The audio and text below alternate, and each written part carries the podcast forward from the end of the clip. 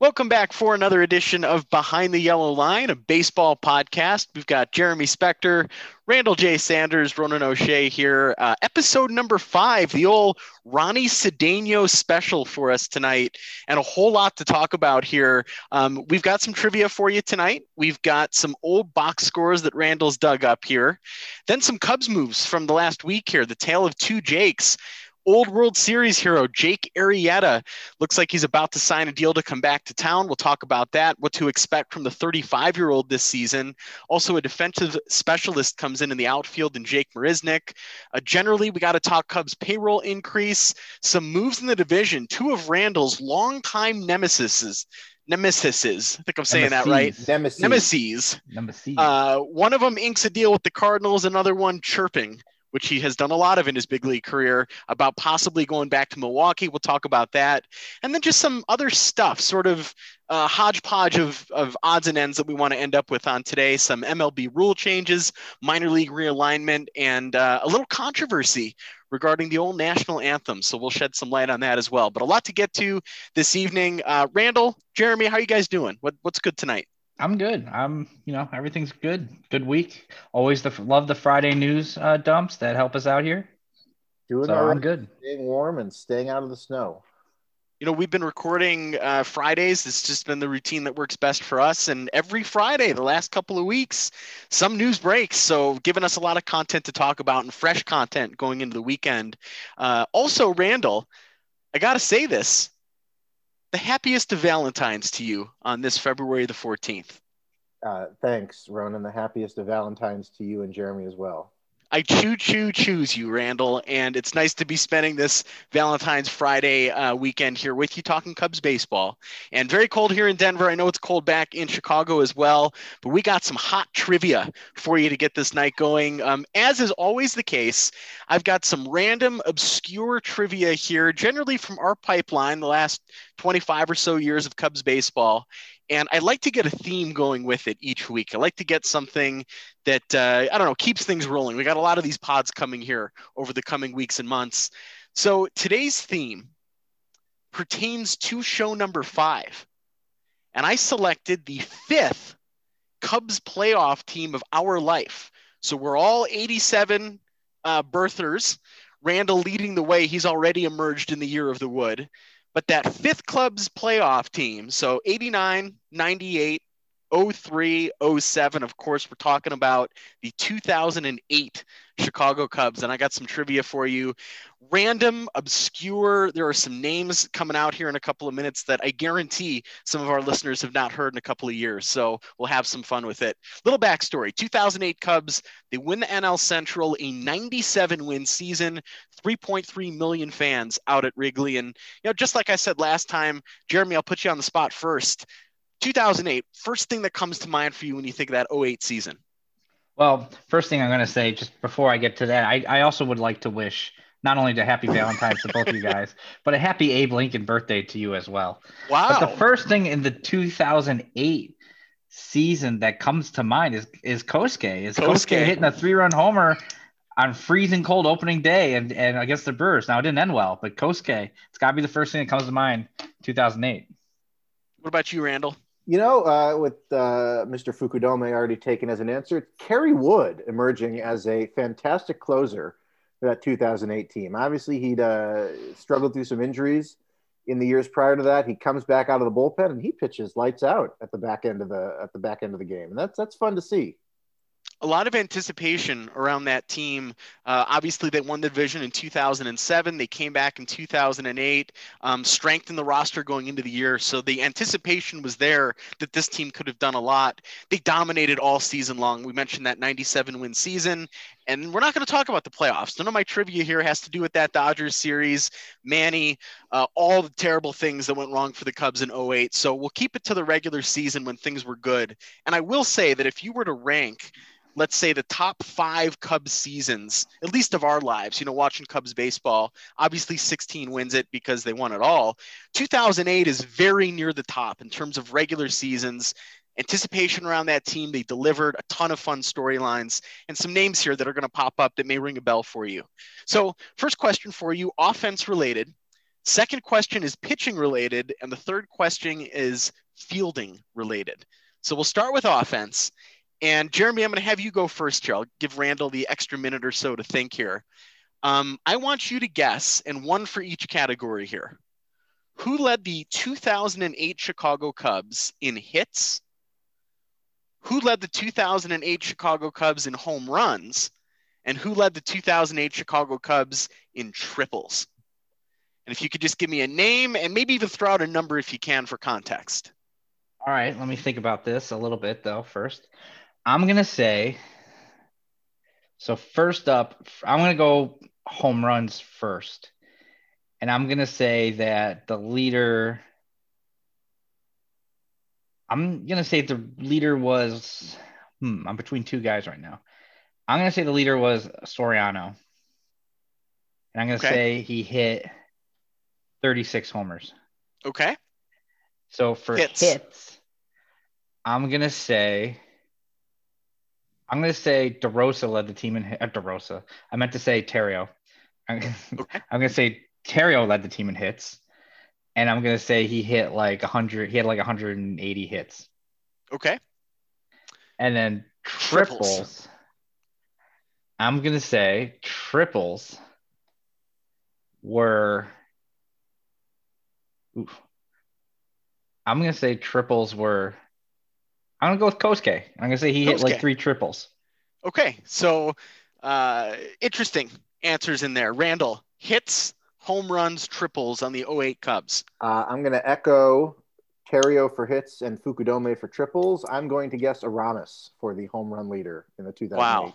season. Wow. Okay. Well, you know, Jeremy at least got a right answer, so that's not hmm. bad but some uh, big misses here, I think. Um, so hits leader for the 2008 Chicago Cubs your 2005 National League batting champ, Derrek Lee, wow. paced the Cubs 181 hits, rounding out the top couple there. Ryan Theriot just behind him, 178. Aram had 160. Mark DeRosa, a name I thought maybe someone would throw out, uh, also 144. I, I and, said DeRosa, but then I corrected uh, to Theriot. Yeah, I mean up at the oh. more up on the top end, and then Geovany Soto, fifth with 141. I also said so, 180 hits, by the way, which Terry and you were close. Yeah, basically at and Lee led with. Derrek Lee, uh, 291, 361 on base, 20 home runs, uh, OPS plus of 109, and led the team with 181 hits.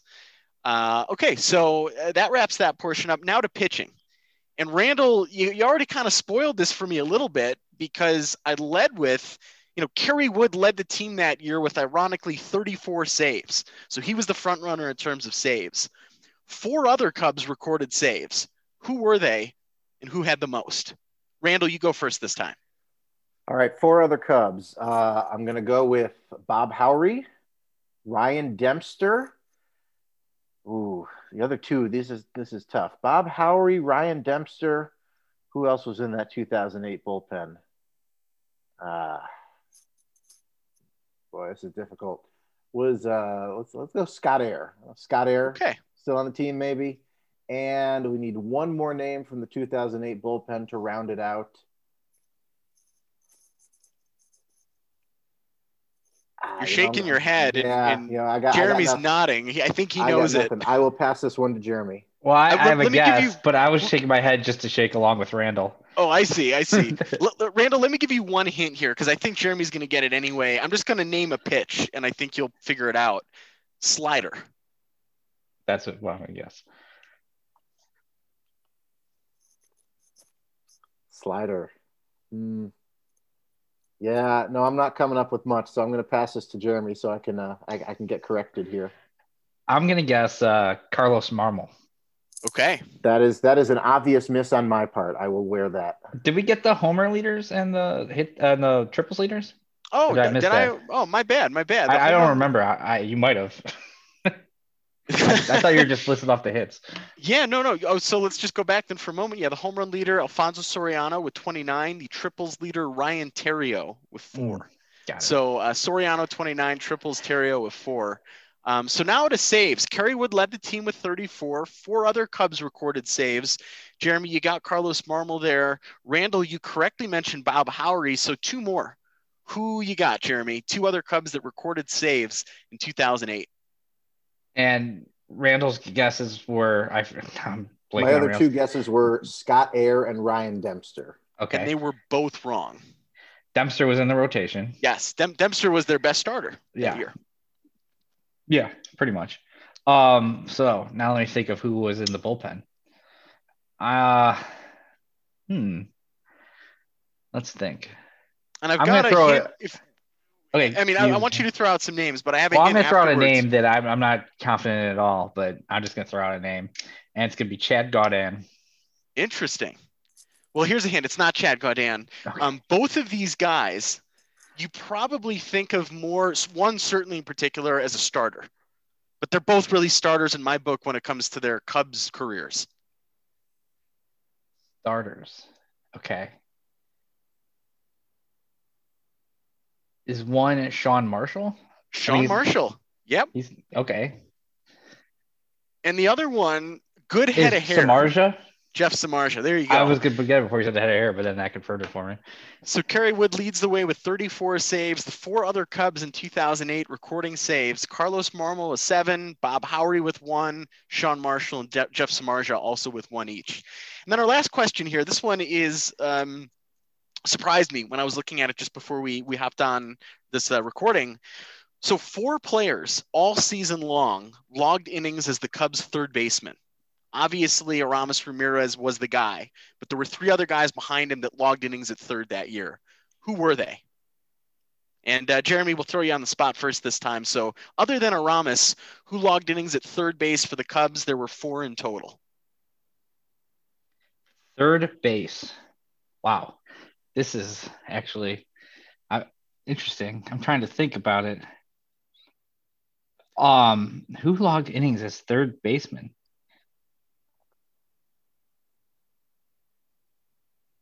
I'm trying to think who like um I keep thinking of all these middle infielders, but they're mostly from earlier eras. Right. Uh because I'm third baseman, I'm totally like thinking like earlier eras, guys like Jose Hernandez and Kevin Orie and stuff. Sure. That's not that late.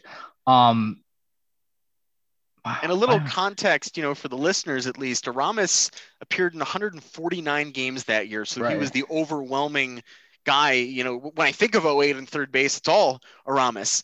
Um, but these names, you know, one of them is kind of obvious. I think the other two really threw me a curveball.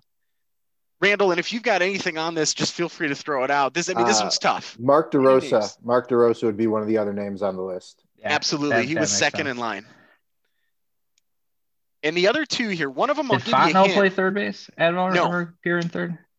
I've named one of them already today, and the other one I have not named in probably 12 Ronnie years. Cedeno came up?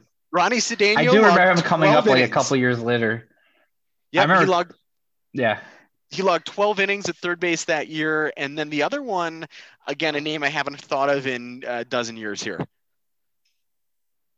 All right, Casey McGehee. Mm-hmm or McGee, oh, yeah. whatever McGee, Steve whatever the Stone hell it was. Was so angry about that when he went. Then the Cubs let him go to the Brewers.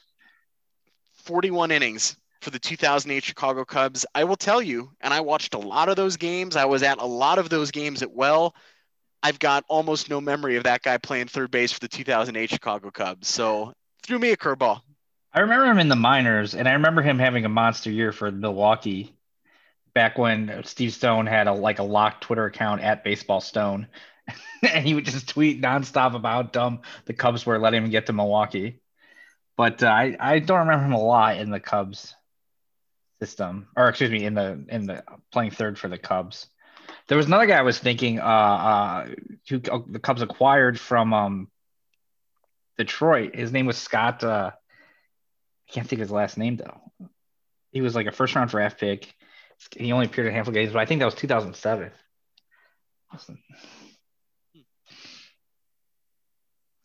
Well, that's all my trivia, though. A little bit mm-hmm. of offense, a little bit of pitching, a little bit of defense, and uh, always nice to revisit the 2008 Chicago Cubs, a memorable team. Playoffs were uh, very frustrating because that team very much could have won a pennant. They just uh, didn't put it together in the playoffs. The Dodgers got hot quick five game series, and that's the end of it. They were out in three. So a quick look back on the 2008 Chicago Cubs and another hat tip to Ronnie Cedeno, one of the many number fives to uh, take the field for the Cubs here over the years. And the guy Randall, I was thinking of was Scott Moore, by the way, who oh, did Scott play third Moore. base for the 2006 Cubs. I see. Um, but well, Randall's got an old box score for us. Uh, Randall, take it away. All right. Uh, the initial clue for today's box score, a game attended by Jeremy Ronan and myself. Your first clue Ben Zobrist had an RBI single in this one. He had a lot of those in his career. He had an RBI single in the bottom of the fourth inning for the Chicago Cubs in this game. Mm, big hint there as a yes. Chicago Cub. As a Chicago Cub. Okay. All right. Elsewhere in this game, uh, Justin Grimm got into the game for the Cubs in this game. On the other side, and this is not going to narrow it down because this individual has been around the block a few times. On the other side, Wade LeBlanc pitched in relief for the opposing team. And that is an intentional clue because, again, Mr. LeBlanc has been around the block a few times with a number of teams. Uh, so, elsewhere in this game, let's see if there's any other notable names uh, all right. Speaking of notable names, uh, John Jaso started at first base for the opposition in this particular game. Do we have any guesses yet? John Jaso. For some reason, the Pirates are appearing I mean, in my head. Because Jaso you know? played for the Pirates. That's what I'm thinking too. I was thinking maybe it was like a Rockies game or something, but but Jaso makes do, do we want do we want more clues or shall, shall oh, we keep the clues coming we, please i mean it's got to be post 2016 or 2016 and after because and with justin grimm it's got to be like 2016 or 2017 all right uh, mike montgomery got into the game for the cubs he pitched uh, an inning uh, let's see another name to appear in this game matt caesar so we're probably narrowing it down a little bit here uh, for the other side phil gosselin appeared as a pinch mm. hitter. Phil Gosselin, journeyman infielder, appeared as a pinch hitter for the opposing team. Uh, let's see, anything else? Kyle Schwarber contributed an RBI single in this game. So again, we're, we're narrowing it down a little bit, but we don't have any we don't have any guesses yet. No, no, we don't. Turning. No, I'm trying to think of like a 2016 Pirates on, game. On the faces of Jeremy and on Ronan, the gears are turning. Because Ronan was already moved to Denver at this point. Yeah, you know that's the thing. I'm, the number of games I've been to at Wrigley since moving here at the end of 2015 has been limited. Like there was one in 16. I think I was at two games. I'm thinking it was 2017, and I think it was early, like a, a Cubs Pirates game in, in April, like April, or maybe May, but early April. All right, we it was about, a loss. We have just about cracked this, so I'm going to drop one more hint just because it annoys the hell out of me. Uh, Cardinals World Series hero David Freese started this game for the other side. He went three for four. He drove oh. And scored a run. See, I was trying to think uh, if it was like an opening day or something. As Ronan uh, and Jeremy hinted at just a moment ago, we have cracked this. This was April 14th, 2017, uh, very early in the schedule, obviously in the 2017 season. In fact, it was the, as I look it up here, it was only the fourth home game only the fourth home game for the Chicago Cubs that season. And Ronan was correct, as he occasionally is. The Cubs lost that game four to two. I'm afraid. Mm. Kyle Hendricks, Kyle oh, Hendricks, your starting pitcher. He goes five innings, allows three runs on six hits. He walks two, he strikes out three. He is outdueled by Gerrit Cole on the other side, the uh, visiting and victorious Pittsburgh Pirates. Gerrit Cole goes six innings. He allows two runs on six hits with one walk and five strikeouts. Uh, on the topic of mortal enemies of mine, with you bringing up certain other players earlier, uh, Francisco Cervelli had a two-run double in this game, and it was a big two-run double. It put the Pirates ahead four to two for good in this ball game. One of the many times Francisco Cervelli has actively made my day worse in his career. And that unfortunately was the final score. The Chicago Cubs did lose that game four to two uh, first Friday home game at Wrigley mm. Field, in fact.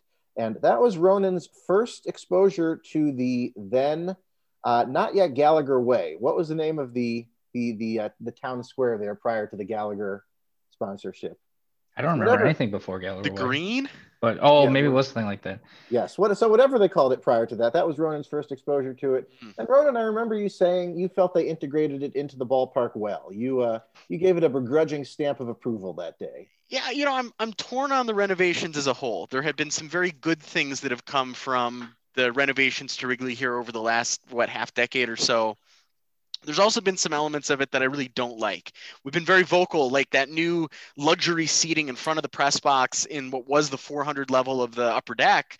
That's a disaster. The fact that to go from the right portion of the upper deck or the first base line to the third base line, you've got to walk on this very narrow, almost alleyway above the marquee. It's really embarrassing, I think, what they've done with regards to that. I think Gallagher Way or or um, whatever they're calling it these days, it it looks nice. It essentially replaced a parking lot. Yes, I've got like the childhood portion of me that's like, where's Yum Yum Donuts? Let's bring that thing back. Where's Bob Brenly? Some, where's Bob Brenly smoking a cigarette after a, a game, talking to fans? You know, yeah. things you used to be able to do over there when player parking was basically just outside the ballpark like that. So I, am torn on it, but I think overall, you know, what they were able to do on the west side of the ballpark has been very nice. And I'm a little bit less excited for the new uh, sports book going in on the east side of the ballpark. But uh, things change. The ballpark is continuing to evolve. And as long as it's still standing, I'll still be going. Yeah. And I'm just trying to think about this game because I have a the Cervelli double puts it in my head. Like I remember the Cervelli double having a big double two round. But the rest of it, I think I like blanked out. like I don't remember like four two losses. I've been to many early April cold Cubs Pirates Cubs Pirates. Yep. That have ended not well. so it seems like I only ever see the Pirates like the first week of the season. Yep. and and many times it ends in a loss uh, for the yeah. Cubs. But good stuff there, Randall. Fun fun box score. Let's transition now into some uh, major league moves the Cubs have made here over the last week. Uh, two Jakes Coming to Chicago, one of them you should be pretty familiar with Jake Arrieta, the World Series hero for the Cubs, the former Cy Young winner, now 35 years old. The reports, as of us recording this podcast, very close to signing something that's going to be about a one year, $6 million deal with the Chicago Cubs. Obviously, a staple of the Cubs rotation uh, since the trade in 2013 through 2017. Bunch of playoff teams and a lot of wins. Some no hitters from Jake Arrieta. We all have good memories of Jake Arrieta. We all have very good memories of a dominant Jake Arrieta driving the Cubs to the playoffs in the second half of 2015. It's not though the same Jake Arrieta that would be coming home here. Randall, we talked about this a little bit a couple weeks ago, but where do you stand tonight when it appears imminent that Jake Arrieta is coming back to the Cubs? Uh, you know, I think I stand where a lot of people do. There's a lot of sentimental value in the signing. There's not as much baseball value. Uh, Jake Arrieta has been trending in the wrong direction for a number of seasons now. Uh, a couple of stats pulled by Meghan Montemurro, the new uh, beat reporter uh, for the Cubs for the Tribune. Uh, a 99 ERA plus and 4.4 uh, WAR over the previous three seasons with the Phillies.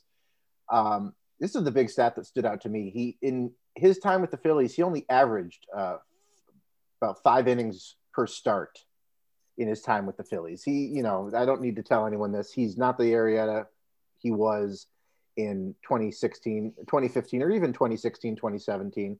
And as with most of their signings this season, you hope that the Cubs maybe saw something that they feel they can correct with the pitching infrastructure and the coaching, and they're at least able to get some back into the rotation innings out of Jake. But there's a lot of sentimental value in bringing him back. Probably more, probably more that than baseball value. Yeah, my first thought was everybody back in 2018 finally got their wish, and we have Arrieta and not Darvish. Um, but you know, going with Jake, obviously, I love Jake. Everything he did for the Cubs. I remember in 2014 where it seemed like he was throwing a no hitter every week, yeah. and he just never finished it off. And then you know, 15 and 16, he finally got a couple. Um, but Jake, Jake was great, and it's an interesting move. Obviously, it's somebody the Cubs probably feel comfortable with you know, there's a lot of other names they had, you know, connections with, but Jake, obviously, they feel comfortable with bringing back in the clubhouse, somebody who knows what they're trying to do for the most part.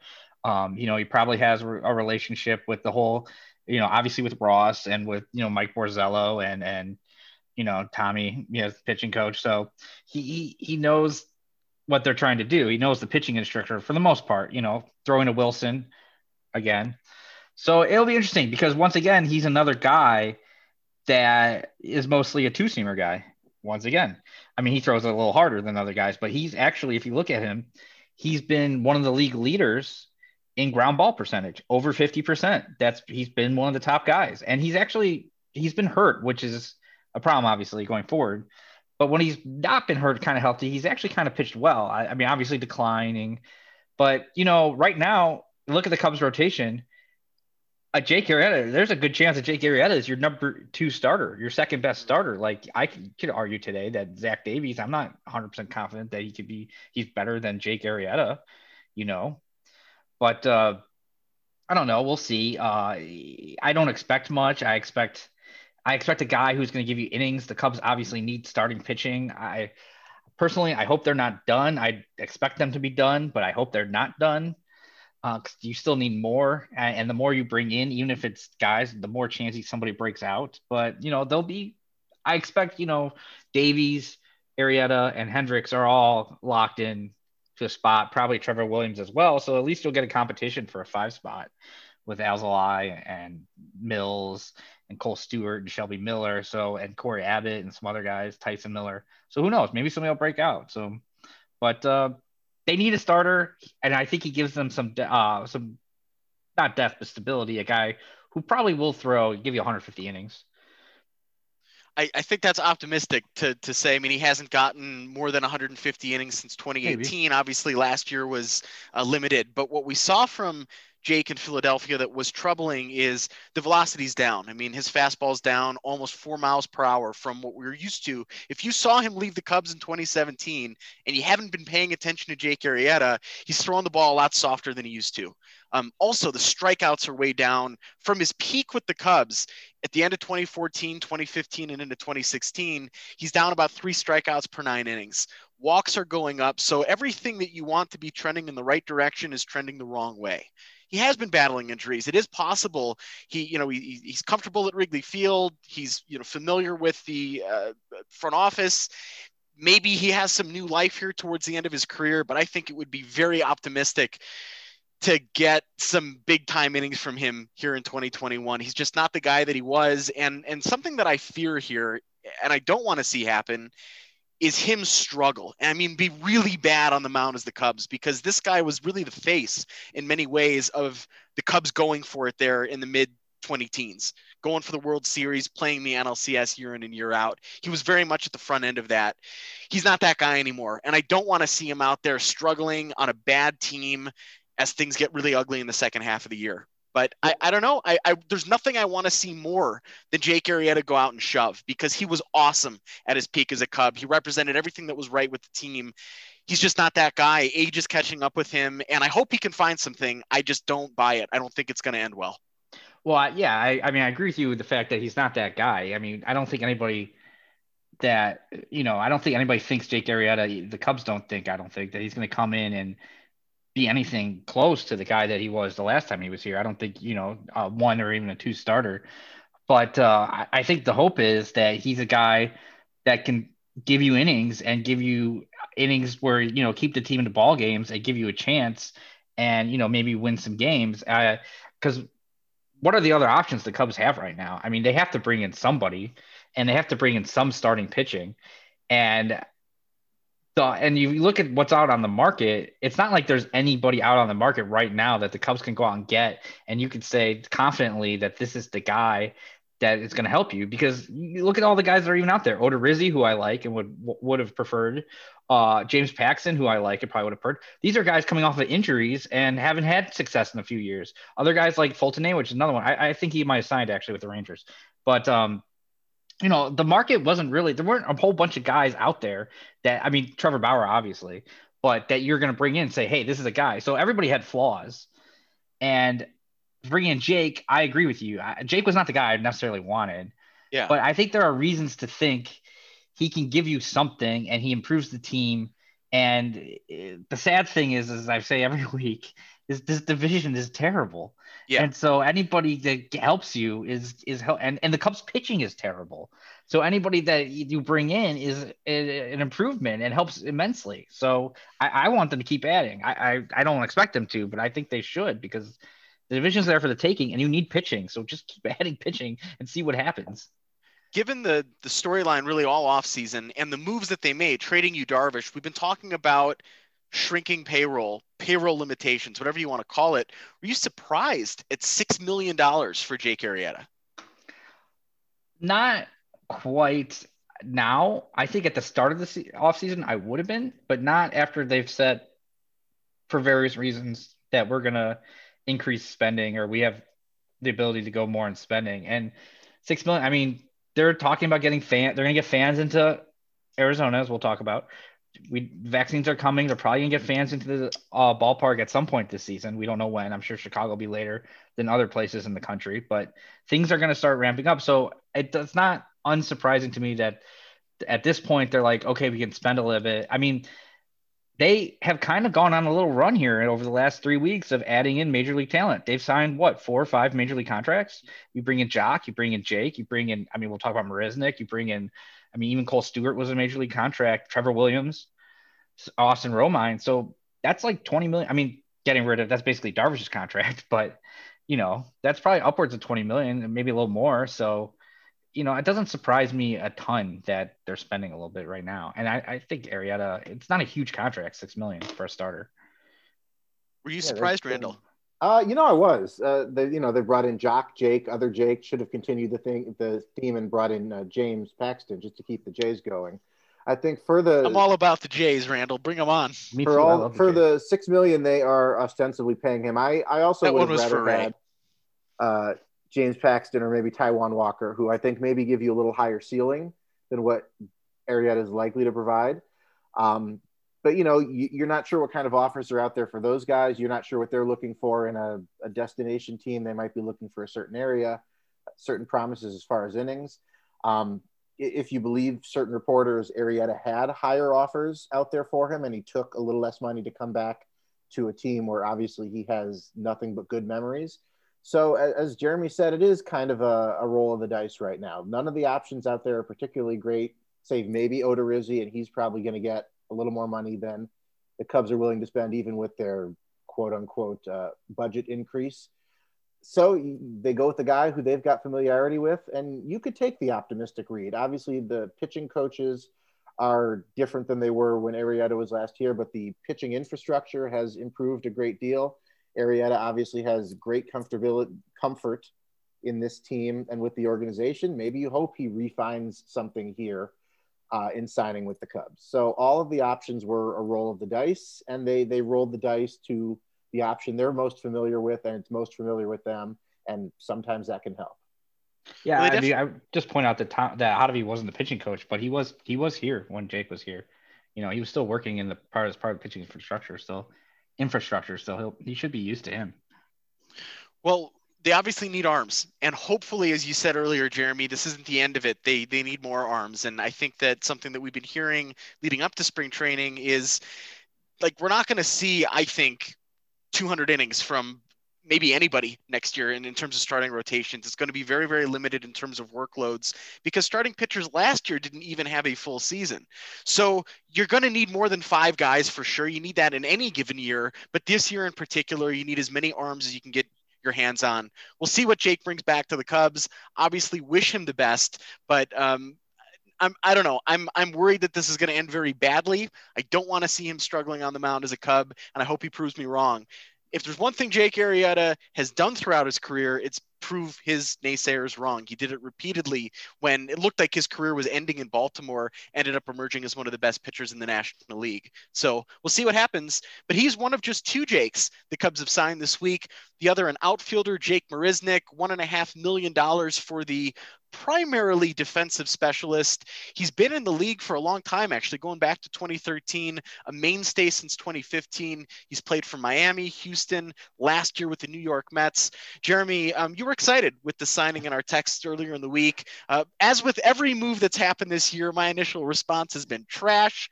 You were a little bit more excited. What do you like here in Marisnick and what he brings to the Cubs? Well, I, am a marginal value guy. I, will just put that out there. I, I, think there is marginal value into bringing certain people in, and I think it improves your team. I don't think everybody is either like this guy's good and this guy's bad. I think you know there's, uh, you know everything uh, increment, incremental things too. And I think Marisnick gives you something. I, I you look at it, he's he's a great athlete. For he's a great defender. He can go get it um, in center field. I, I'm posit that he's probably even better than Almora. I mean, he's clearly an Almora replacement. Uh, they had no outfielders um, outside. I mean, they had four outfielders: Ervin, Heyward, Pederson, and Happ, and they have nobody really to play center field. Honestly, even you could even argue Happ probably can't play center, and Joc. I mean, they have the ability to, but not great. And so if they're coming out, it's like you get Marisnick in there. Has he hit a lot? No, he's obviously had huge strikeout numbers. Uh, he's done better than against righties than lefties, as you would expect, but he's not going to give you much offense. But you know, he's a big dude. He's like 6'4, 200 and some odd pounds. And he he has power. Like if you see him when he connects with the ball, he can crush a baseball. And he has he can get to a baseball and he gives you power and he has some exit velo. So maybe there's a way. I doubt it really. He's been the as you say, been in the league for seven years. He was in Houston. I'm sure if there was a way he could figure it out, he would have done it in Houston, although he did have one monster season in Houston. Um, but maybe there is an ability to get to the power a little bit more somehow but he's going to give you defense at an elite level. He's going to give you base running ability at a very high level. So he's a guy really you can put in late inning situations, especially with the extra whole extra inning situation coming up, where you're going to need guys on second base. So you need base runners, you know, and guys that could go out and catch it. So I, like it. I, I, I like. I'm not expecting much. He's a fourth, fifth outfielder, but he's a good guy to have on the bench. I think. Yeah, you know, um, as Jeremy said, you can find value in marginal guys at the edge of the roster. Uh, he is an Almora replacement. Um, offensively, as Jeremy said, he hasn't given you much in his career. By OPS plus, he's only had two seasons where he's been above league average. Uh, 2017, of course, the year of the trash can, and 2020, the year of the throw everything into the trash can. Um, but defensively, some stats for you again, pulled by one of the, the beat writers, uh, Russ Dorsey of the Sun Times. Uh, since coming to the league in 2013, Marisnick has is plus 71 in defensive runs saved, plus 39 in outs above average, and that's a valuable glove to have on the bench. Late game situations, you can take Pederson out, you can shift Happ to left, and you can put Marisnick in center, and that's a good defensive outfield to close out games. Um, hitting at Wrigley, not a bad hitting environment a lot of the season, assuming they play a full season. So there, there can be value in having a, a Jake Marisnick on the roster. And as Jeremy said, not every signing necessarily has to be uh, a, a, a, huge signing. And again, it's another guy who I think in a better offseason, we would applaud them uh, adding valuable pieces at the margins and to the core. And I think the only issue with it is that they haven't really added to the core, and it's been a lot more at the margin. So there's value in the Jake Marisnick on the roster. You have to Randall, build a roster. Oh, sorry. You go. Well, I was just going to say, think, frankly, Jeremy, I think this is more important than what you were going to say. No, hey, Randall, do you know offhand Jake Marisnick's nickname? And this is courtesy offhand? of Baseball Reference. It made me think of you. Jake. I didn't know it. I just nickname. read it here. It made me think of you. You know, I don't know his nickname, but I do have his page up, so I'm gonna take a look at it, and you're gonna have to explain this one to me, Ronan. How? What? What's the connection here? Randall, uh, Jake Marisnick is known as the Big Fudge. And when that. I think of Big Fudge, I think of you, Randall, and uh, what a great nickname for him. Um, one thing that that is kind of interesting is he actually hits right-handed. So the Cubs have an outfielder who's actually a right-handed batter. Everybody else is primarily from the left side. Uh, obviously, Heyward, Pederson, and Happ. Uh, so it is nice to get something of a different look there. And if he can hit anything, he's going to bring more than what Albert Almora brought the last couple of years. Right. Jeremy, you mentioned a, a, big home run season a couple years ago, 16 home runs for the Houston Astros um, a number of years ago. So he does have the ability to knock the ball out of the ballpark. He'll offer a little bit of a different look, but I am with you in that he isn't primarily there for his offense. He's going to be a defensive replacement. We're going to talk about the extra inning rules here in just a moment, but this is a guy who, not a big name signing by any means but uh, a guy that serves a role on a major league roster and can help a team win games. You you have to build a roster, and like the way I look at it, you know, you need you need to build on the margins, and you need to improve your team, and there are guys that come and help you as the fifth outfielder, the fourth outfielder. That not everybody's going to get play time every game, every day, but you know, all nine innings, but you need to build a bench. You have to build a bench, and you need guys that can do certain different things. And I mean, I know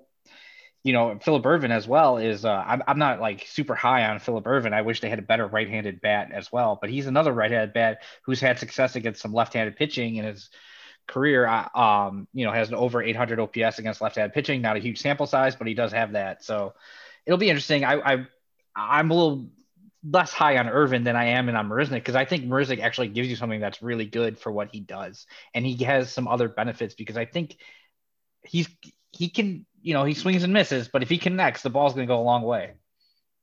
And we're getting a little bit more clarity of what the major league roster is going to look like as we get closer to opening day. Um, it was a major league contract for Marisnick, as we mentioned, at 1.5 million. So he'll be in the mix in the outfield. A little bit more clarity what that opening day team is going to look like. And speaking of that, a lot of chirping here over the last couple of weeks about Cubs payroll increases. We got word that spring training is likely going to see up to 25% capacity. So, uh, Cubs fans back out at Sloan Park here this spring.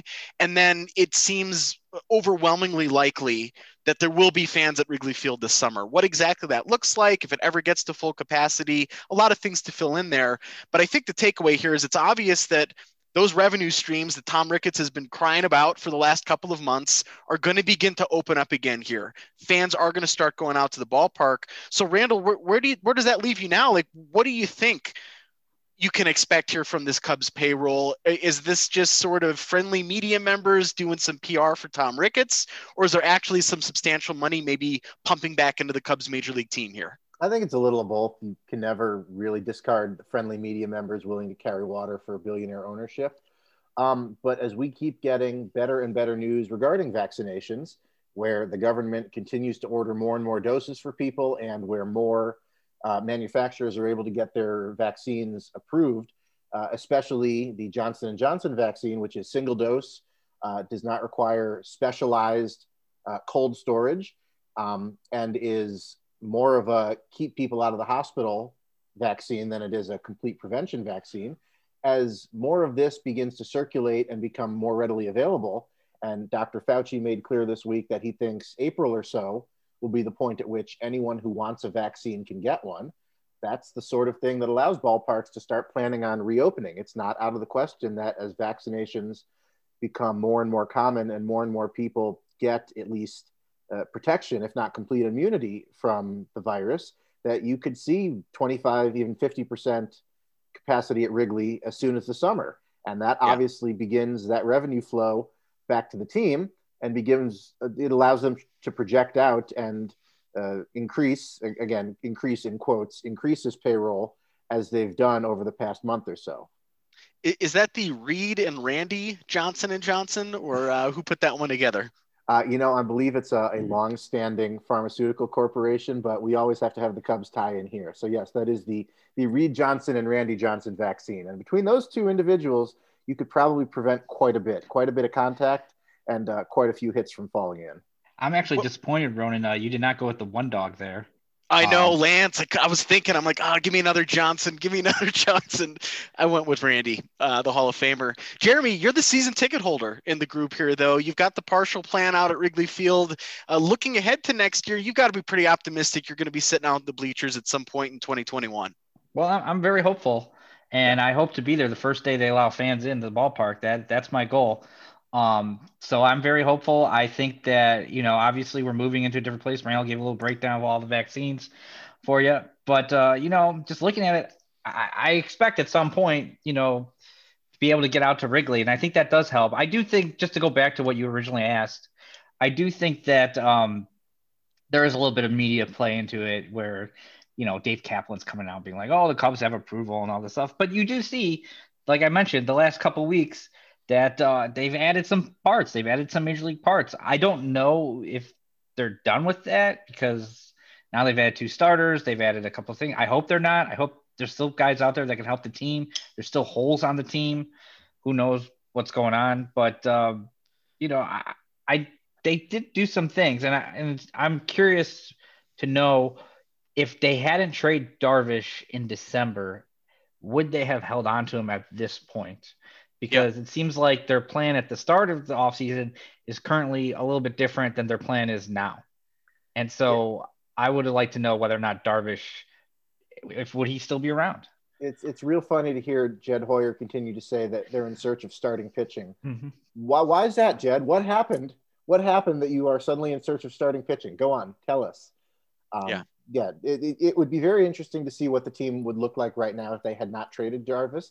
I think we'd be a lot more optimistic about their chances within this division, Definitely. which is an exceedingly weak division, even with some of the recent moves by the Brewers and the Cardinals. If you had Darvish on this team and were pushing everyone else they've gotten the rotation down a slot, we'd be a lot higher on this team. And it, it makes the trade of Darvish um, even more suspect in hindsight.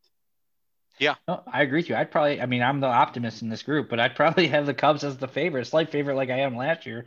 But Darvish, a true ace, a top five pitcher in baseball.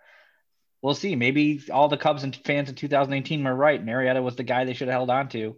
And so we'll get that chance.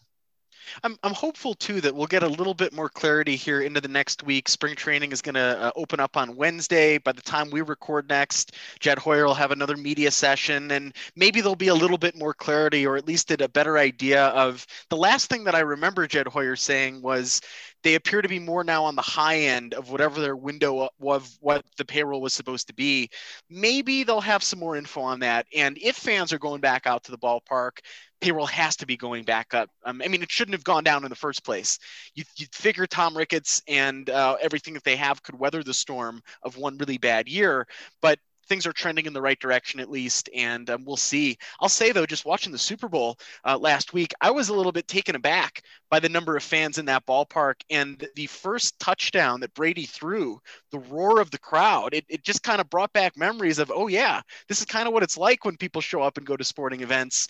I'm looking for that excitement again with baseball. It will be great when fans can safely be back out of the ballpark, and I hope we never have something like last year ever again. Yeah, and they still have two moves to make, you know, obviously with Arrieta and Marisnick. So two moves to take off the 40 man because they're at full. So it'll be interesting to see what they do then and whether or not maybe they do more and see if there's another opening. Yeah. yeah and look- with all the payroll talk too. Sorry, Randall, but there's mm. also that possibility of more subtractions from the roster. We heard Kris Bryant's name pop up again this week, sort of with rumors to the New York Mets. Willson Contreras, for obvious reasons, is a target for many teams. He's a great player. Backstops are in short supply, and a guy with his skill set, a great offensive player, improved uh, defensive play as well, and receiving skills. He's obviously somebody a lot of teams would want to have. So there is a possibility that there could be some big time names still coming off the roster, and maybe next week when Jed addresses the media, we'll get a little bit more clarity what the game plan is towards opening day. I would, I would, I'm going to say something that I know is going to be proven wrong, but my assumption is I feel like if there's not a major trade by like say Monday, that there's probably not going to be one because uh, you got spring training starting in a week, and it's I, I feel like it would be very difficult to trade somebody. Not impossible, but difficult to trade somebody, especially a guy like Kris Bryant, who you're like, I I don't know where Kris Bryant is right now, but it wouldn't surprise me if he's already in Arizona. He was in uh, Las Vegas as well, not too far from Arizona. He was in so Las it wouldn't surprise Vegas. me if he was getting to Arizona and like if you're let's say a, trading him to a grapefruit league team. That's a whole big deal to get him all the way to Florida and having to find a place in COVID, you know. So like I I would if he wants to be traded, I would think it's got to be a lot sooner than because otherwise he's he's going to get to be going to Arizona very soon, and I would think you want him to know what his plan is for the season. And it would be kind of a dick move to do something before that. Well, we, we could potentially have a big weekend uh, ahead of us then, a, a, lot to keep an eye on. Looking at the 40 man roster right now, as they still have to add Marisnick and Arrieta, Jake and Jake. Um, I think uh, Sergio Alcantara, the infielder they claimed from Detroit, is probably a candidate to be put on waivers to clear a spot. And I'm wondering if uh, Rule 5 pick pitcher Gray Fenter, they try and work something out where they can uh, take him off the 40 man. But you know that's clerical stuff on the 40 man roster. It's good to have them. It's, it's good to worry about that actually. It's good to see them adding pieces higher up on the roster that necessitate maybe clearing some space at the bottom of the roster. And hopefully, the very bottom of the roster is where the cleared space comes from, as Jeremy said. I, I it can't be lost too that Jeremy's sort of speculating. I wonder where Kris Bryant is. Where could he be? And without Randall a moment's knows. notice, Randall knows. Randall knows that the tracking beacon is set. Randall knows exactly where all of the Cubs are at any given minute. Without hesitation, he was ready to give us an update. That's pretty impressive, Randall. The the UAV the, the UAV has a, a twenty on Kris Bryant right now. He is safe and sound in Las Vegas. He's got the drones out there. Well, speaking of Randall, one of his all-time favorite baseball players has signed uh, an extension or going back to St. Louis for one more year. One year, nine million dollars for Yadier Molina, the longtime backstop for the Cardinals. He's going back. They just added Nolan Arenado. Obviously, they're trying aggressively to win this National League Central. Randall, I got to start with you. How does it make you feel? One more year at least of Yadier Molina down in St. Louis. I, don't know if indifference is the right word, but I never expected him to go anywhere in the first place. He was never going to sign anywhere else. He was never going to retire. You know, he I'm sure Yadier made himself feel real special by saying that if he didn't get an offer he liked, he would have retired. There was no chance of that ever. It, it was just a matter of what they could work out. Um, especially once Wainwright came back, I think it was a fait accompli. So honestly, I'm, I never expected it to change in the first place. So I'm happy to report I feel my usual uh, seething, bubbling hatred for him, uh, and will continue to do so for the near future. I agree with Randall, um, per usual, that he probably was never going to go anywhere else. But it would have been fun, I think, to have seen him in a different uniform, just for the sake of seeing Cardinals fans having to deal with that and Yadi having to deal with that. You know, I have some strong emotions with Jim Edmonds, but it was kind of fun to see Jim Edmonds in a, in a Cubs uniform hitting some homers and talking some smack to Tony La Russa. Like I, I like that, and I'm sure Bulls fans in the '90s kind of felt the same way with Dennis Rodman a little bit. but uh, you know, Yadi, he was always going back to St. Louis. It was, it was never a question. Yeah. But uh, it would have been fun to see him somewhere the, else. The, the one thing that would have been a little bit of fun. I had this conversation many times with Ray over the last couple of months. Is when Tony La Russa went to the White Sox, and there were going to be some moves behind the backstop for the Sox. You could maybe see that sort of happening. I mean, we all sort of thought inevitably he was going to go back to St. Louis, but the White Sox was a possibility. That would have been interesting to see him on the South Side, hated in Chicago for obvious reasons, reunited with Tony La Russa on that interesting White Sox team. Alas, he goes back to St. Louis and uh, most certainly will end his career as a St. Louis Cardinal, uh, however many years he ends up sticking around. Mm-hmm. I mean, Wayne, Wainwright could have you could have said the same about uh yeah White Sox needed pitching too. Well, they got Lance Lynn, so everything's good. Yeah, perfectly fine. Right? Another yeah. Cardinal. Well, you know, we've we've got this open invitation to our buddy Ray to come in and give us the White Sox scoop. He told us today for sure before the start of the season. And we don't know if he means the baseball season, the football season, Rabbit the 2025 season. NCAA season. season. We don't know what he's talking about, but at some point he'll grace us with his presence and we'll get some White Sox talk uh, straight from uh, our biggest White Sox fan friend, uh, Mr. Ray Blunts. Um, one other move. Speaking well, of guys, to get ready that, now. Just, just he has to get ready now to get on there. Oh, he's preparing. He's preparing at yeah. this moment. Every week, though, this is week. This is technically week six of the show. We did sort of a pre-recording before we started doing the weekly published shows. Six for six six straight no's from Mr. Ray, and uh, yeah, we'll get him when we get him. But he's an avid listener. He listens to every minute of every podcast here, and we do appreciate that from him. him. We'll get him on soon. Yeah, I know. I know the audience is looking forward to it. I think he's going to be a big hit when we can finally get him on the show. I'm um, speaking of big hits. Another one of Randall's guys, Ryan Braun, in the news this week. A lot of uncertainty whether or not he will be back in Milwaukee. No contract right now. It would be the first time since 2006 the Milwaukee Brewers would take the field without Ryan Braun. How would that make you feel, Randall Sanders, to see a Milwaukee Brewers game next year without Ryan Braun? You know, uh, I don't hate the idea. I believe Ryan Braun was quoted as saying, uh, let's see if we can get the exact quote here. Yes, Ryan Braun says he's not currently interested in playing. Uh, probably the one time I've agreed with Ryan Braun in our respective careers. I'm also not interested in him playing. Um, you know, I, maybe I say something about you were a worthy opponent. I'll save that for somebody else. I hate you. Stay retired. No uh, Jewish simpatico with him, Ryan Braun? Absolutely not. We've got Joc Pederson, nice Jewish boy on the team now. That's all I need. Stay, stay where you are, Ryan. You're good. Well, the Cubs do need, as Ronan's been mentioning, they need a right-handed outfield bat to hit some left-handed pitching, and we know Ryan Braun can do that. He can hit some bombs. Yeah, Ryan Braun can hit some left-handed pitching. Absolutely. Imagine how victories would gain simply by not having Braun hit against you. Uh, absolutely, Cub killer throughout his career, oh God, and yeah. uh, Rand, I'm just looking at his, you know, career stats. It, it, some monster seasons there at God, at this point, we're talking about a dozen years ago or so, 2010, 2011. Randall's making some motions. I, I, I do I, wish does he want audience... Ryan Braun to be vaccinated? Is that what he's saying? That's that's one way to look at it, Jeremy. There's there's definitely a needle and a syringe involved. I do wish our audience could see the faces Randall makes while we record these podcasts. Uh, a very animated character here. Randall, quick trivia on Ryan Braun. How many home runs did he hit in 2019? How many runs did he hit in 2019? I'm going to go with 32. Ah, come on. There's a reason I asked. 22 uh, 20, home 22, runs. 22 home runs, of course. From Ryan Braun. Uh, his uh, see, career high, rather, 2012, he hit 41 home runs, a number of 30 home run seasons, and as you mentioned, Randall, a Cub killer in his time.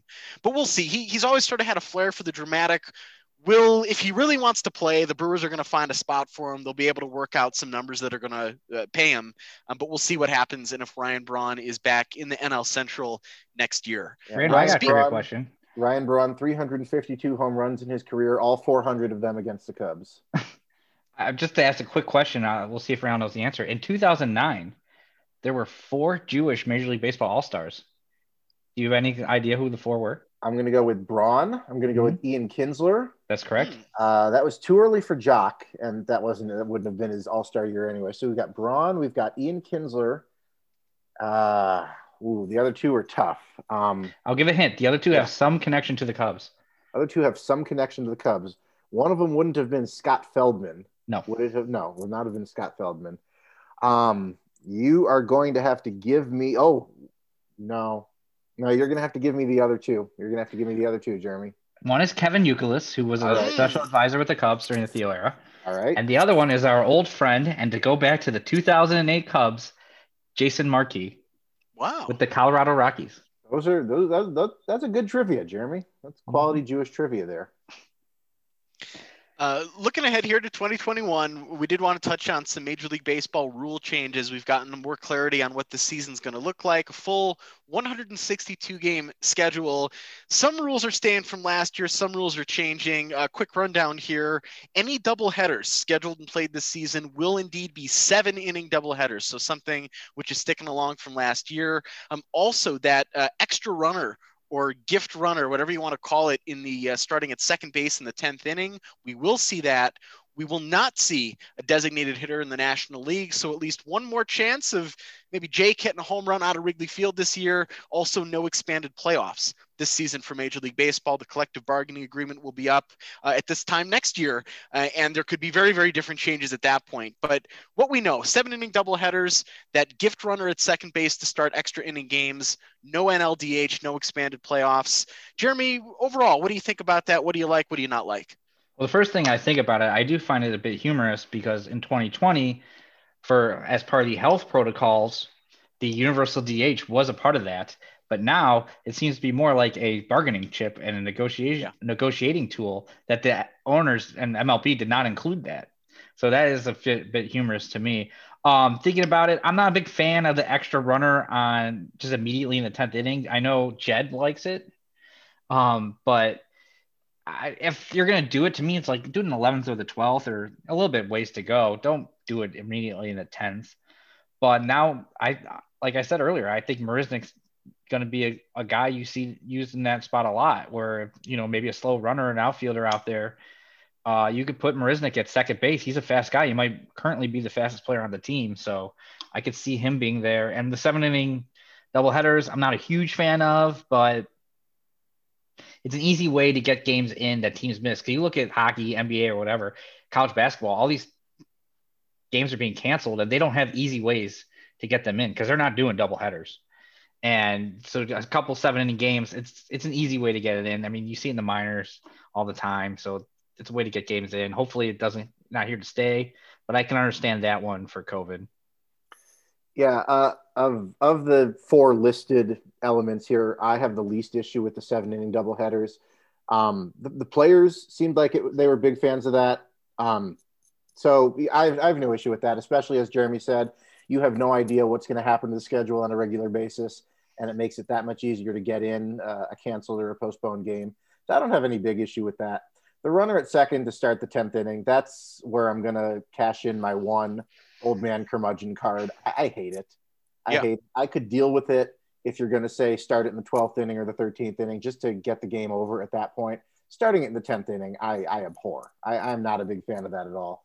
The DH, I was fine with. Um, some of my greatest baseball memories involve pitchers hitting. Carlos Zambrano could hit. I personally witnessed a Jon Lester home run uh, at Wrigley Field in 2018. Some of my greatest memories involve pitchers hitting. Um, I, I have no issue with the DH coming in because pitchers hitting by and large is an ugly experience. Um, and no expanded playoffs. I was in favor of them not expanding the playoffs in the first place. I'm fine with them going back to it. So the one I have the biggest issue with is the runner at second to start the 10th. It just seems like uh, a cheap way to ensure the ball game arrives at an artificial conclusion as soon as possible instead of letting it play out. Yeah, it I, it's way too much of an adjustment for something. I mean, something like seven to ten percent of Major League Baseball, like over the course of your 162 game season, seven to ten percent of your games are going to go extra innings. Um, also, and Beyond the Box Score had a great write up on this. 80 percent of Major League games that go extra innings are resolved by the end of the 12th inning.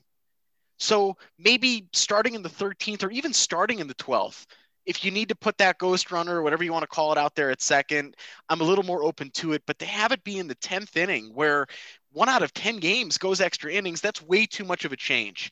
And having a runner at second base drastically changes how that inning plays out. Uh, you know, just having a runner at second base to open an inning severely increases the likelihood that you're going to score a run. So I don't really love it. I think it's too much of an overreaction. I'm with you guys on the seven inning double headers. In a normal season, I wouldn't really want that this is still not going to be a normal baseball season. There are still some lingering effects of COVID. Uh, even the arms, we talked about this earlier. Major League Baseball pitchers are going to be eased back into things, into a full workload this year. So seven inning doubleheaders, I'm fine with this year. This year, I really hope that is not the case moving forward. Although I bet that that is going to stick around long term in the major leagues.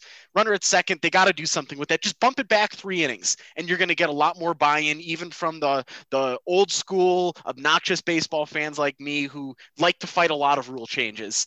No expanded playoffs, very important, especially with a full season. Major League Baseball has to protect the integrity of the regular season. Otherwise, there's no reason for it going from April until October. Make those games count. Make every single game of the regular season count. If you dilute the playoffs, have too many teams in it, what's the point?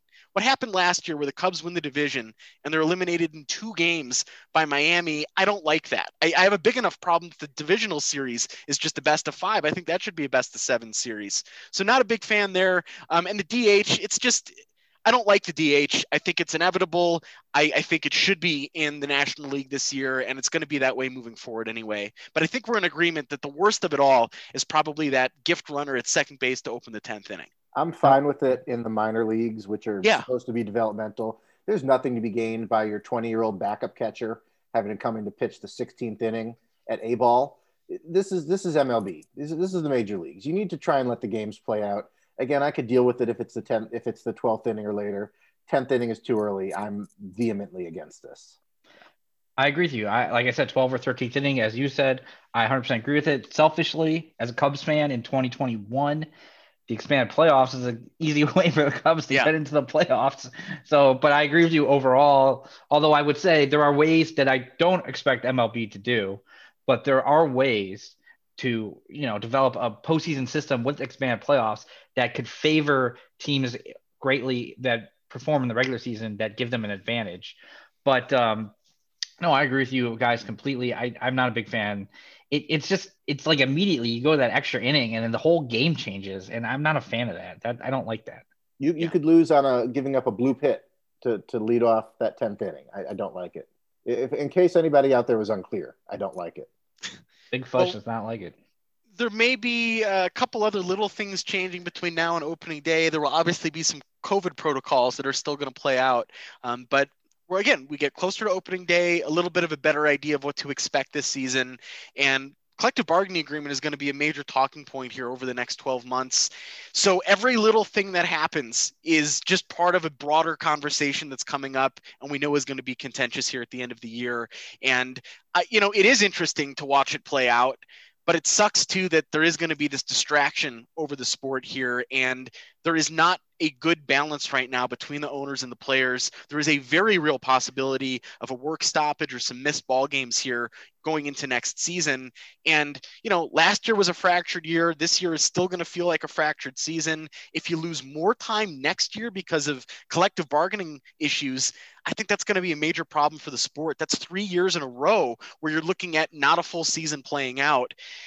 I don't think that's a good thing. So I hope they can work things out. I hope it's balanced so that the players aren't totally getting screwed. And um, more importantly, I hope us fans aren't getting screwed by these players and owners not being able to work something out here and figure out how to delegate the billions of dollars that they're making every single year. No, 100% agreed. Obviously, looking back at last year, they had so much labor strife and it was all for naught as they just ended up playing under the original agreement because they never agreed to anything. So that was just a waste, and all it did was entrench both sides. I think you see the players really got screwed in the last two labor agreements. And in 2012, 2016 is more just like an extension of 2012, but with even more draconian penalties. And so I think they're like, we need to stand up for ourselves. And the owners have just been bad faith negotiating through the media. Yeah. So it's going to be, I just can't, I, I feel like there will be, there won't be resolved before the uh, CBA ends. But I hope that it's resolved, you know, up until spring training. I, I wouldn't be surprised if you miss some spring training time, but hopefully before a regular season. But I agree with you; it's going to be a, the underlying theme of the entire season. So yeah, it's going to be disappointing. Something that gives me hope, and I readily admit I could be totally naive on this front, but something that gives me hope is that because revenue has been disrupted the last two years because of COVID, the owners will be a little bit more agreeable just to get a normal season in next year. Um, next year, meaning 2022. And by then, we will have full seasons and full ballparks across the United States. So maybe that will end up being a blessing in disguise that the pocketbooks have already been hurt because of COVID. There'll be more of a vested interest in not missing any games in 2022. It's certainly something we're going to continue to talk talk about over the next couple of months. And we'll see how that all plays out. Um, now, just a quick quick note on something here that came up this week the closest thing we'll get to sort of a political statement maybe on this podcast. But Mark Cuban in the news, the Dallas Mavericks owner, and at one point in time, the future owner of the Chicago Cubs, at least in theory, Mark Cuban uh, requested no national anthems played at Dallas Mavericks regular season games this year. The NBA very quickly swooped in after that and said, no, you're not going to do that, and did indeed force the team to go back to playing the national anthem. But it brought up a question, and a question that really had some contentious responses uh, in the world here over the last couple of days. And that's been uh, is there a reason is there a purpose for playing the national anthem before every single sporting event here in the United States? Every single regular season Major League Baseball game. But it's not just that, it's football games, it's high school games, it's minor league games, you name it. If there's a sporting event taking place, there's probably an anthem played before it. Randall, where are you on that front? Is that something that should continue to be a staple of Major League ballparks every day? I don't think it needs to be. I think we would be just fine if it were not uh, a staple being played before every sporting event. Uh, the NFL, where the anthem obviously has come into play greatly in the last decade, the anthem didn't used to be a big deal before NFL games, and then the military started spending on recruiting budget and advertising, and using the NFL as a partner for that, and the anthem suddenly became a big deal over the course of uh, some years. Uh, no, I, I, don't think we'd be any worse off if we didn't play the anthem before each game. I would miss uh, Wayne Messmer singing the anthem, but that's a, a Wayne Messmer uh, approval less so than it is missing the anthem. I think we would be just fine without it. I agree, I guess, with Randall. Um, you know, the anthem has a history of you know really getting into vol- into sporting events, you know, during wartime, as a patriotic message, and we saw similar things after 2001, which obviously was very time where a lot of people came together, very patriotic time. Um, and you started to hear more like "God Bless America" and th- things like that, and you know, it's been 20 years later and we're still hearing God bless America at ballparks. Um, quite often. Uh, I mean, they do it at Wrigley, I, I, think on Sundays. Sundays, yeah. Yeah. And so, holidays. Yeah, and holidays. And, you know, they do it in New York a lot, um, obviously. But, you know, for me, it's always been like, okay, I, I get it and I understand it, but it's a little bit, I feel like it's a little much Uh, I don't have a problem with the anthem, obviously, in terms of just the anthem in general. I always stand for the anthem. I, I believe in the anthem. I believe in this country. Um, I believe, in, you know, in our flag and all it represents. But I understand it that not everybody has the same feeling, and uh, you know, it's everybody's right to express their feeling as they feel they need to, um, as long as you're not harming anybody else, in my opinion. But uh, you know, I can understand. Like, it's kind of something that I've always thought. Like, you know, the flyover is cool, and I like that.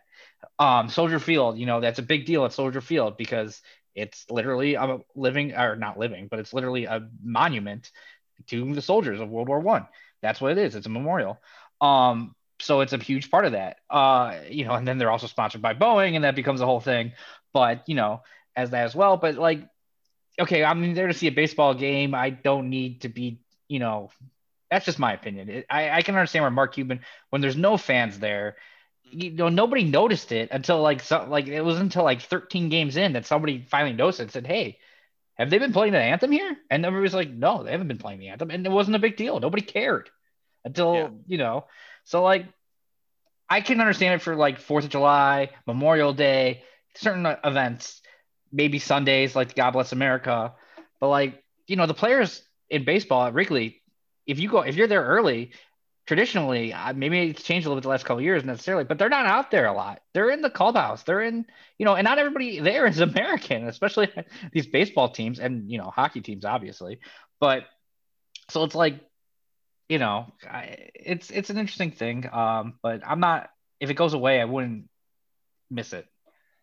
I, I definitely have n- nostalgic connections to it. There's something about going out to Wrigley Field, seeing the anthem, the roar of the crowd at the end of it, and that's the start of the ball game. There's a ritual to it.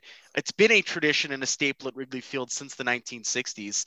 And the interesting thing on that front is that PK Wrigley was opposed to it being played before every game. He thought it cheapened the experience if you play the national anthem. It really turned the the narrative for him was the involvement in the Vietnam War. He said, "Look, we're a country at war now, and we should be playing it." And since then, the Cubs have been playing the national anthem at Wrigley Field. So on one hand, it's been a staple for the last 60 years or so at the ballpark. On the other hand, it was not always the case where games started with the national anthem. So there is some give and take there.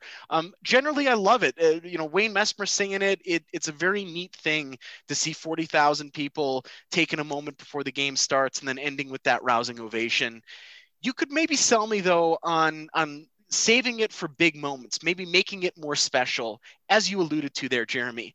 Opening day, Memorial Day, Fourth of July, Flag Day, June 14th. You know, the, the, the, days, there are so many major holidays that take place over the course of the season that fall in line with Major League Baseball games. So maybe there is something there to that. Playoff games, you could see the importance maybe of it there, but I'm I'm think that this is a conversation that is not going to be going away and we'll see what happens with it moving forward if teams back off and try to celebrate it more. I do think they're really pushing it now with God Bless America in the seventh inning on Sundays. Like like the one anthem before the game is good. I don't know that we need to be stopping play to do another like sort of secondary national anthem or another patriotic song in the middle of a game. It just seems to be a little bit much. Maybe save that for Memorial Day, Flag Day, Fourth of July, things like that. Yeah, yeah keep it if you need to keep it, keep it on the the patriotic holidays. Give uh, Wayne Messmer the opportunity to sing "It's a Beautiful Day for a Ball Game" a cappella prior to the game, and everything's solved. We we still get Wayne, and we don't have the anthem before every game. And and a little a fun fact here for our audience as well. Did you know that there is one member, one host of this podcast who sang his own solo rendition of the national anthem on the North Shore as a camp counselor. I'll let you take a guess who you think sang that national anthem. Um, let me put it this way Jeremy and I have been trying for years to find some type of an audio recording from that day. But uh, Randall, is there anything you could share from that day where you led the kids in a national anthem, a rousing rendition of the national anthem? No. That was about 08 though, or so. It might have been, you know, a day Ronny Cedeno was playing third for the Cubs. It was a much Somewhere... more patriotic time somewhere in the mid to late 2000s. And I think that's all I'm going to offer on the subject. All right, one other thing here we want to touch on in terms of minor league baseball, and this really is a shout out to our our friend Ryan McVeigh, who's also a big time listener of the pod. We're going to get him on here in a couple of weeks. Maybe the biggest Kane County Cougars fan that you're going to find in all of the Chicagoland area. Um, unfortunately for the Cougars, they were been on the wrong side of this realignment of minor league baseball. They've lost their official alignment with Major League Baseball. They've now gone to indie ball, one of many moves across the minors, Randall. Uh, but this is a loss, I feel, for the Chicagoland area. Kane County has a long standing tradition of drawing uh, big time crowds to the ballpark in Geneva. They have had some great Cubs go through there through the years, including Kyle Schwarber, but no longer affiliated in uh, minor league baseball. Feels like a loss for the area, Randall. It does, and you feel for the minor league organizations that uh, lost their affiliations in realignment and have had to scramble to try and find uh, new leagues to play in. Uh, the Kane County Cougars, formerly of the Midwest League, are now in the Independent American Association, where they will play against the Chicago Dogs mm. any number of times a year. So I'm sure those two teams are excited about maybe trying to put together a rivalry and advertise that. Um, quickly as it pertains to the Cubs, the Iowa Cubs end up in uh, a new AAA East uh, conference and in a division alongside the Columbus Clippers, Indianapolis Indians, the Louisville Bats, the Omaha Storm Chasers, the newly minted AAA St. Paul Saints, mm. affiliated with the Minnesota Twins, and the Toledo Mud Hens. Um, so the divisions uh, across the minor leagues have been uh, realigned a little bit to reduce travel for right now. Um, uh, a little bit of a point of contention today, apparently, is that these are all completely generically named Triple A East, Triple A West, Double A East, South, or I'm sorry, Double A Central, Northeast, and South. And these, of course, will all be sponsored sooner versus later. Um, some people griping about the loss of names like the New York Penn League, uh, the International League, the Pacific Coast League, and so on. Um, so we obviously won't read the full chart to you, but you can find it online at your resource of choice. Um, so the minor leagues have been realigned. There are, of course, only four levels now AAA, Double A, Low A, and High A. Some teams have been bumped from Low A to High A.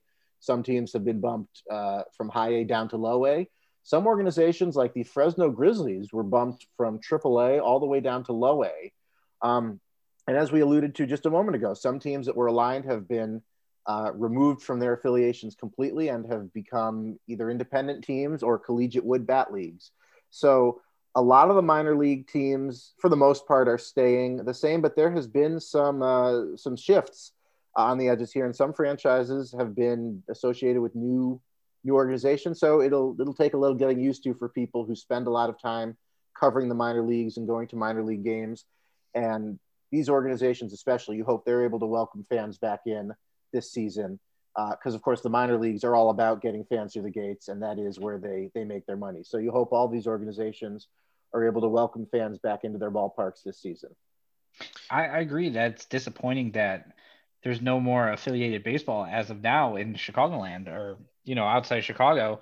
Uh, i'm not sure where you would say the closest is south bend. You could probably look it up. Uh, uh but beloit? uh beloit i was thinking beloit was my number two. Um that's disappointment. I know Senator Sanders was a big man today. He put out a tweet about losing his beloved Vermont Lake Monsters um, in Burlington, Vermont. But uh, you know, it's it's interesting. As Randall mentioned, a lot of the these names right now are placeholders. I assume some will be sponsored, maybe all will be sponsored, as he said. I know that um, some of the leagues have given over their property to Major League Baseball. So I like places like the Pacific Coast League they Major League Baseball does have have the rights to use some of these leagues if they want to, likenesses and property and, and um, but uh, you know, it's interesting. They realigned. Uh, if you're a Minnesota Twin or a St. Paul Saint, you probably don't have to move ever. You can just keep one apartment.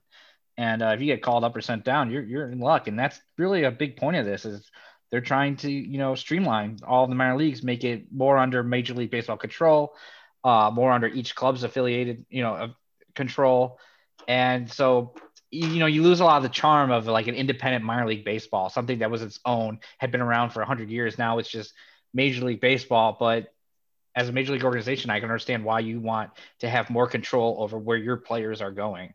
So, and major you know, changes. Yeah, yeah, yeah, major changes totally across the whole minor league spectrum. Just sucks that Kane County was on the losing end of that.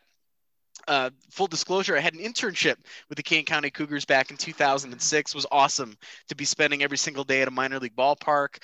Um, fun story too. It was just getting to pull the tarp and spend some time in the dugout and all the different things that you get to do. The Cougars were really good about fan engagement and they drew very well in their time. So hopefully for them, they can do a couple of years in indie ball, fix up the ballpark a little bit, and then find a professional affiliation down the road. Um, Randall, I'm not sure if you'd mentioned this, but with the Cubs sticking with the Iowa Cubs, a 10 year contract extension with the Iowa Cubs. So, a long standing relationship between Des Moines and Chicago. And it's good to see that continue. Uh, I think Des Moines is a great place. I don't want the Cubs AAA affiliate to be right near Chicago. I want those players in Des Moines to be like, it's a big time upgrade to go from Des Moines to Chicago. I want to earn it going to the Chicago Cubs. Um, I know that was something that years ago was talked about. Why don't the um, Rosemont, uh, what are they, the Wolves, the Chicago Wolves, why aren't they the Blackhawks top affiliate? I'll tell you why. You want your minor leaguers living in Rockford because they'll want to get out of Rockford. If they're living in Rosemont, they're basically, you know, Chicago Blackhawks at that point. So I do think there is some benefit there to putting your top minor league team in a place that eh, Des Moines not Chicago. I think there's a benefit to that. Right. And there's a long-standing history, obviously. And as you said, all these contracts are 10-year contracts, so there's going to yeah. be stability in this for a long time. No two or four-year deals. Yes, this is in, 10 years. In the press release from Major League Baseball today, the affiliations are now what are called PDL licenses, Professional Development League licenses, and that is the collective name for the affiliated minor leagues now are the Professional Development Leagues. And among the improvements that are listed here, and you know, we can maybe another day delve into just kind of what these mean and how accurate all these are. But real quick to lead off the list, increasing player salaries in the minor leagues anywhere from 38 to 72 percent. That's been a big less players. That's been a big topic of discussion the last few years. Is increasing pay for the minor league players and paying them a livable wage. Uh, so hopefully that leads to that becoming the standard. Um, modernizing the minor league ballparks, which is a point of contention for a lot of organizations. The Cubs, of course, have put a lot of money into uh, the facilities at South Bend, leading to them using it as their alternate training site in 2020. Improving the amenities and the working conditions for players and staff, which goes into improving the facilities. Uh, as we mentioned, better geographical alignment and reducing the in season travel for players and coaches. Obviously, you're riding the buses a lot of the times down in the minor leagues and especially in the lower minor leagues. Um, so a big part of the realignment is trying to reduce that travel a little bit. Um, especially right now, maybe it's better to reduce the amount of time players are spending on a cramped bus yeah. um, in close quarters. So all of this and more part of, as Jeremy mentioned, MLB taking control of the affiliated minor leagues, and um, again, something to watch in the season ahead. Yeah, we bring things home today with some sad news. Longtime Major League Baseball journalist Pedro Gomez passed away on Sunday, just 58 years old. You've known him on ESPN since 2003. Long history, though, covering Major League Baseball before that. In fact, just before ESPN with the uh, Arizona Republic in Phoenix on the National Baseball beat. Also, a long time in the Bay Area. Really surprising news, though. I mean, this is a guy that we've seen on the beat for the last 20 years generally loved all of the, a lot of praise for him here from his colleagues over the last couple of days and, and just shocking young man um, lost us uh, too soon and uh, this would definitely hit me a little bit seeing pedro pass away very yeah. sad Randy, Sorry, you, go ahead. Oh, I, I can go.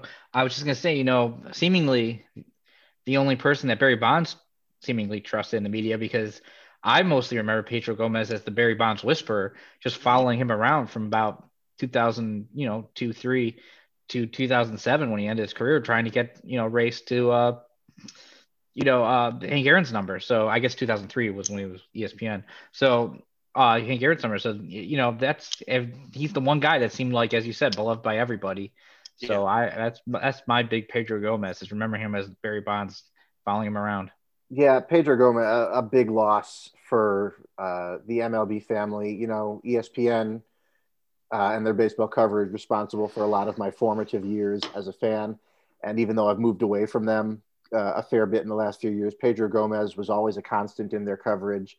And after having the outward support colleagues from players cover, uh, no one seemed to have even a, a bad word to say about him.